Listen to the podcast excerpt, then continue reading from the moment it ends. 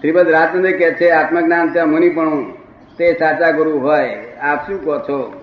મુનિપણું એટલે આપ શું સમજાય? કહો આપની સમજમાં શું છે? સંત મહાત્મા. સંત મહાત્મા. સંત પામેલો પરમાત્મા પામેલો પરમાત્મા જેવો આત્મા આત્મજ્ઞાન ત્યાં મુનિપણું એટલે મુનિનો સાધુ શું એમ? સંત. એમ નહીં સંત એટલે બધી વાળા હોય તો હોય તો. પામેલા સંત આત્મ અનુભવ થયેલો હોય. અનુભવી સંત.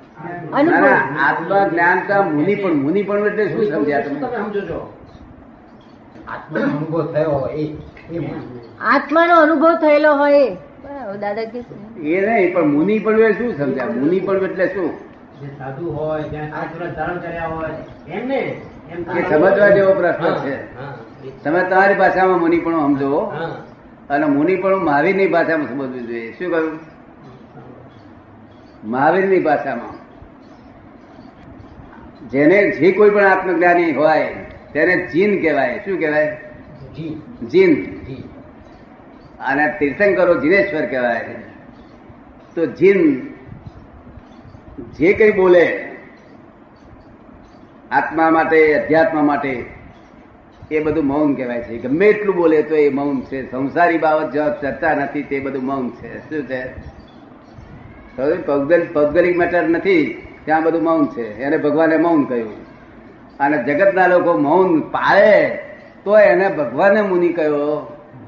નથી. કારણ કે અહીંયા અંતરજલ ચાલુ જ હોય. શું હોય? ખબર ને? હું કહેવા માંગુ છું આપને સમજાયું એનું? એક્ઝેક્ટનેસ આપને સમજાયું? શું કહેવા માંગુ છે? કે આત્મજ્ઞાની પુરુષ સંસાર આત્મા આત્મા સંબંધમાં, અધ્યાત્મ સંબંધમાં ગમે એટલું બોલે, આખો દિવસ બોલે. હું ઘણા ફેરા છે દસ દસ બાર બાર કલાક બોલું છું. પણ છતાં અમને મૌન તરીકે ગણે ભગવાન. શું? આત્મજ્ઞાન ત્યાં મુનિપણું તે છે. તારા પ્રશ્નો પૂરા થાય છે બીજા થોડા ઉમેરી લાવવા તો ઉમેરી લાવો. કેમેન્દ્રભાઈ ક્યાં છે? સમ્યક તો જેને થયું હોય તેને સામ્યક સહાયક સમ્યક થયા પછી બાહ્ય આચરણ સાધુ જેવું ચારિત્ર હોવું જોઈએ ને? ના એવું છે ને? ક્ષાયક સંગીત જો કમિક માર્ગે થયું હોય, તો બાહ્ય આકરણ બહુ ઊંચું હોય. સૌ અને અક્રમ માર્ગે થયું હોય, તો કશું કર્યા વગર પામેલો છે. શું થયું? બહારનું બધું ખપાવ્યા સિવાય, બહારના હિસાબ ખપાવ્યા સિવાય પામી ગયો છે.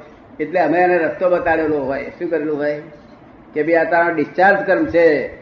એ ડિસ્ચાર્જ નો તું એને નિકાલ કરી નાખ. શું કહ્યું? આપ સમજાય? એ ડિસ્ચાર્જ કર્મ કહેવાય. ચાર્જ બંધ થઈ ગયું. નવું કર્મ બંધાતું અટકી ગયું.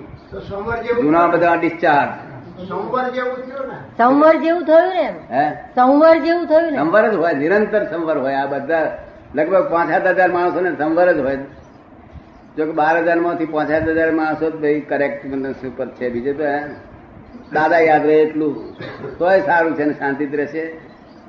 હું પૂછું કે નિરંતર દાદા યાદ રહે છે? બહુ સારું, ભાઈ, કશું આવડશે નહીં તો કશું વાંધો નહીં. શું નિરંતર દાદા યાદ રહે એક ક્ષણ પણ વગર એવું તો દસેક હજાર માણસ નહીં રહેતું છે. શું નિરંતર એક ક્ષણ વગર. અટક્યા સિવાય નોન સ્ટોપ એટલે છાયક સંગીત થયા પછી સાધુ જેવું ચારિત્ર હોવું જોઈએ, એ ખરેખર તો હોવું જ જોઈએ. આપણો વ્યવહારિક જે છે મૂળ માર્ગ કયો, ત્યાં ક્રમિક માર્ગ એ મૂળ માર્ગ છે. શું છે? અક્રમ માર્ગ એ મૂળ માર્ગ નથી. સમજ ને? આ તો આ તો કોઈ નિયમમાં અપવાદ હોય ને તેવો અપવાદ રૂપ છે આ. ખરી રીતે તો ક્રમિક માર્ગ જ છે. આ તો જયારે ક્રમિક માર્ગ બંધ થાય છે, ત્યારે અક્રમ માર્ગ ઊભો થાય છે. શું થાય છે? તેનો નિમિત્ત અમે બની ગયા છે હવે ક્રમિક માર્ગ બંધ થાય છે તે પુસ્તકમાં લખેલું છે એટલે બધા સાધુ આચાર્ય તો આવે જ બધા જૈન આચાર્ય બધા. એ બધા આચાર્યો મહાન મહાન આચાર્યો આવે. તે મને પૂછે કે અમારો ક્રમિક માર્ગ બંધ થયો?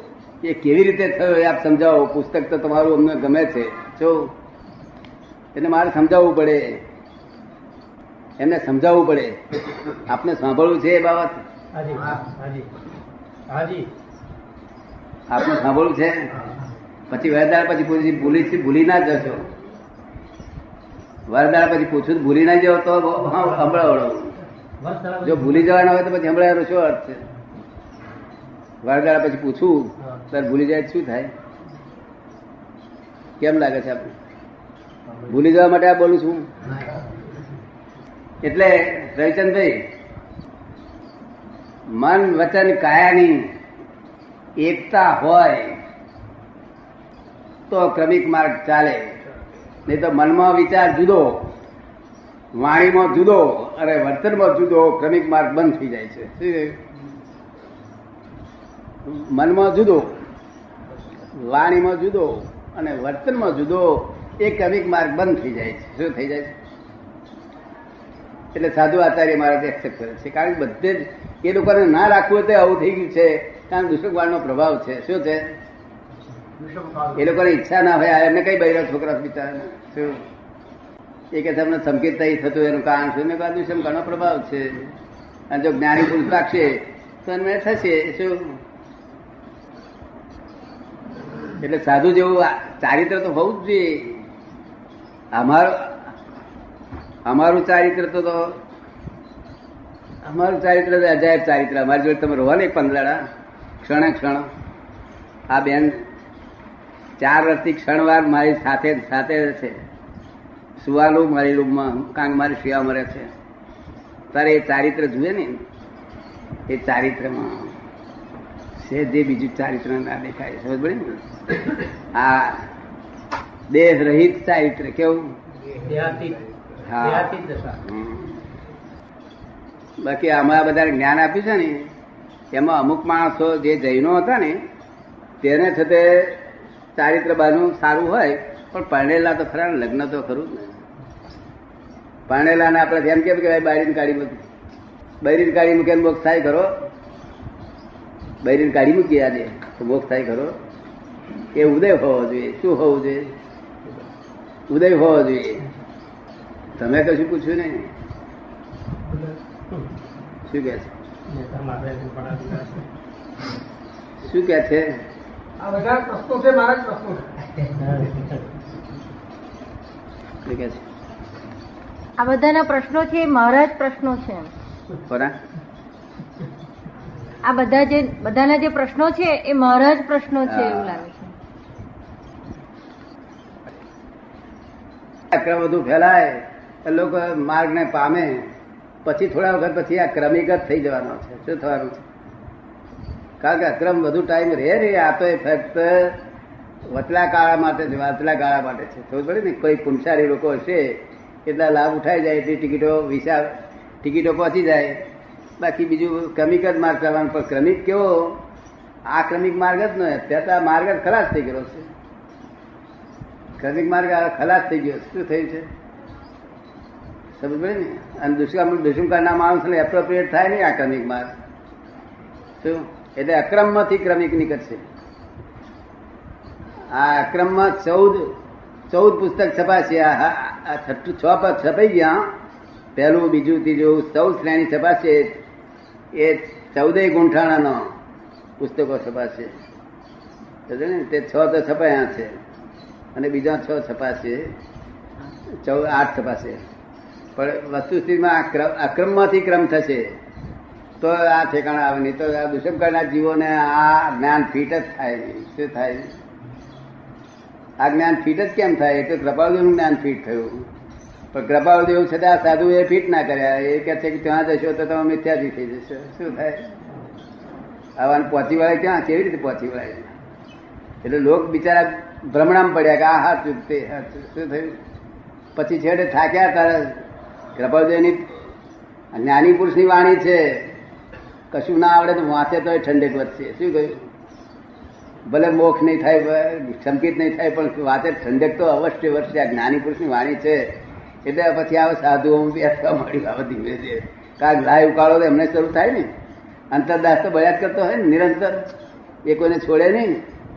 અંતરદાસ તો સમ્યક તો ગયા, થયા પછી જતો રહે. એક ક્ષણ વાર અંતરદાસ રહે નહીં પછી. સમ્યક તો થયાની નિશાની શું કહ્યું? એટલે અંતરદાસો રોજ બયા કરે, એટલે શું થાય એ મુશ્કેલી મુકાયા એટલે પુસ્તક લાઈન આપે છે. પછી આ આક્રમ વિજ્ઞાનના પુસ્તકો બધા મહારાજો બધા પહોંચી ગયા. તો આ તો વિજ્ઞાન, અજાયબ વિજ્ઞાન ઉભું થયું છે. તો મને આ આપનું શરણું એક જ રસ્તો છે તો ક્યારે આવવું, જ્ઞાન માટે આવવું? એ તમને તમને કહેશે, બેન કહેજો એમને.